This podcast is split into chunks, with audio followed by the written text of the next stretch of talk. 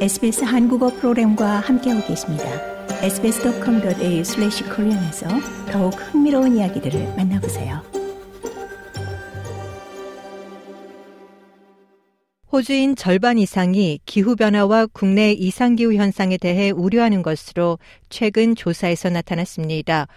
기후위원회가 진행한 전국 육아부 여론조사 결과를 보면 응답자의 4분의 1이 매우 우려라고 답했는데 이 응답자 그룹에서 젊은 여성이 특히 높은 비율을 차지했습니다.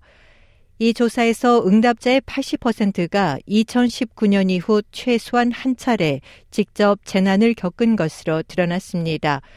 특히 지방이나 시골에서 홍수를 겪은 비율은 61%로 도시의 38%보다 훨씬 높았습니다.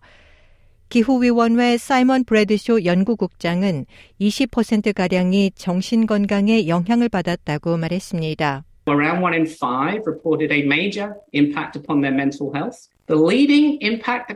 브래드쇼 국장은 다섯 명당 한명 정도가 정신 건강에 큰 영향을 받았다고 보고했는데 사람들이 보고한 주 영향은 불안 증세로 거의 4분의 3을 차지했고 그 다음은 우울 증세였다라고 설명했습니다.